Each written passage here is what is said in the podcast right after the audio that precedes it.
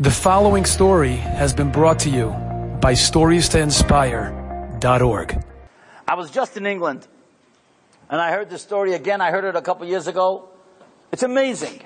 There was a boy who was learning in Gateshead, the yeshiva, for three years. And now he decided he's going to go to Eretz Yisrael. So they made him a Sudas Preda. Sudas Preda means like a goodbye party. Because everybody loved him. He's a very popular kid. And everybody knew that his speech, because he was hysterical, this kid, his speech would really be something very special. Nobody would realize how special it really was. And he gets up at this Sudas Preda. First the Rosh Hashiva, Rab, Leib Gurwicz, uh, Rab Avram Gurwicz spoke. And then the Mashgiach spoke. And then this boy got up to speak. And he said like this. He said, we all know that our Rosh Hashiva here in Gateshead, Rabbi Avram Gurwicz, is a great tzaddik. Everybody knows he's a big Talmid Chacham. But very few people know what kind of wonderful baal middos he is. And I want to tell you a story that even he, the Rosh Hashiva, doesn't even know who was involved in this story.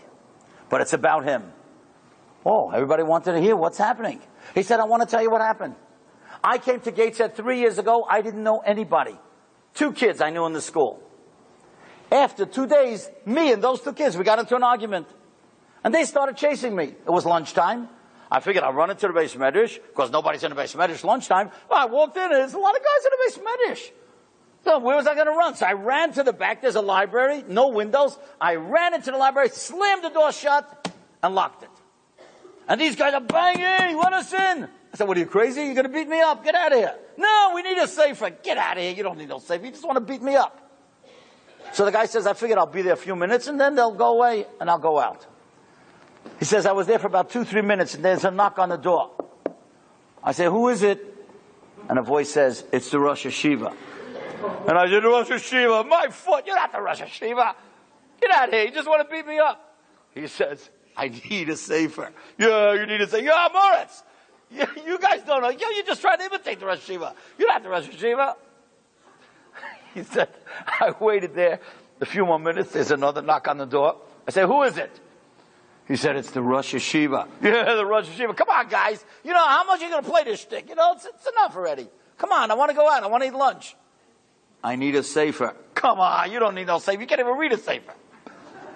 Okay. The third time when the knock came on the door, he said, I began to think, oh my heavens, it really could be the Rosh Hashiva. He said, I didn't know what to do. I opened the door very slowly and I see the Rosh Hashiva standing like this. And he walks into the library, so I should be able to run out.